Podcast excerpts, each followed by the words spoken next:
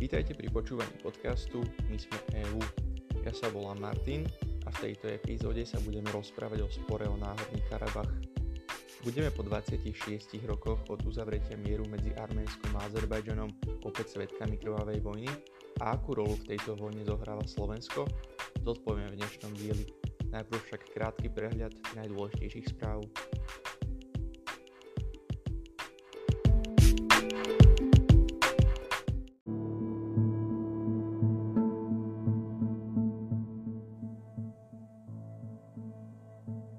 Európska únia uvaľuje na Alexandra Lukašenka sankcie.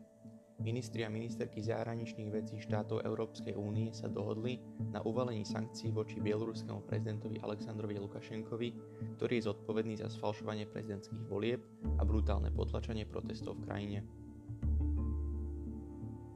Únia obmedzí veľké internetové firmy. Európska únia pripravuje zoznam internetových firiem, ktoré budú čeliť prísnejším pravidlám. Výsledkom by tak mala byť vyššia transparentnosť pri zhromažďovaní dát. Obmedzenia by sa mali dotknúť firiem ako Facebook, Twitter, Amazon, Apple či Google. Európska komisia má novú členku. Mary McGuinness nahradí vo funkcii svojho krajana Phila Hogana, ktorý rezignoval po porušení opatrení spojených s koronavírusom. McGuinness bude mať na starosti oblasť finančných služieb.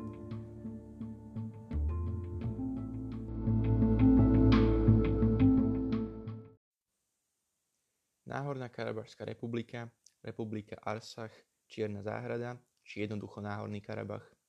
Všetky tieto názvy pomenúvajú medzinárodne neuznaný štát v juhozápadnej časti Azerbajdžanu s približne 150 tisíc obyvateľmi, prevažne arménskeho etnika.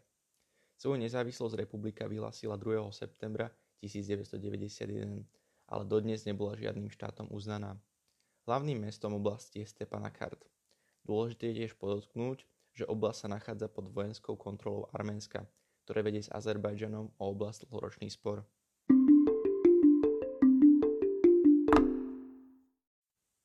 Atmosféra sa v posledné týždne vyostrila po tom, čo pravdepodobne Azerbajdžan spustil ofenzívu a na Kaukaze tak prepukli boje. Situácia sa podobá na tú spred takmer 30 rokov, keď medzi rokmi 1992 a 1994 viedli Arménsko a Azerbajdžan proti sebe krvavú vojnu. Úspešnejší vo vojne boli vtedy Arménci, ktorí dokázali oblasť udržať. Vojna sa však skončila obrovskými stratami na ľudských životoch na oboch stranách. Odhaduje sa, že vo vojne zomrelo 17 500 Arménov a 25 500 Azerov. Okrem toho najmenej milión ľudí bolo vyhnaných zo svojich domov.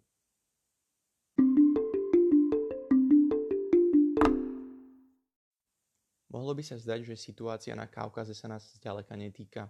Opak je však pravdou. Do bojov sú totiž zapojené aj slovenské zbrane.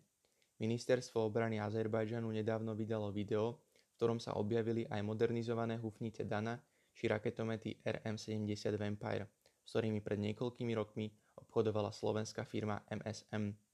Práve tej v roku 2018 povolilo ministerstvo hospodárstva vývoz zbraní do Izraela, ktorej bol len medzizastávkou na ceste do Azerbajdžanu. Priamy vývoz zbraní do Azerbajdžanu by nebol možný, nakoľko Slovensko rešpektuje zbrojné embargo. Tomu, aké boli úmysly firmy MSM, nasvedčoval aj fakt, že zo slovenského letiska zbrania odvážali lietadla azerbajdžanskej spoločnosti Silkway Airlines.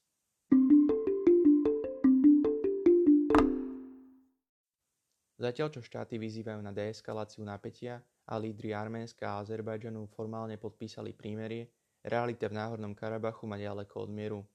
Boje a nevraživosť medzi krajinami pokračujú a vinu na krvi prelievaní zaniesie aj Slovenská republika. Na konci dňa tak ostáva otázka, či niekoľko kilometrov územia, predané zbranie za niekoľko tisícok či miliónov eur, tak stoja za ľudské utrpenie a smrť nevinných civilistov.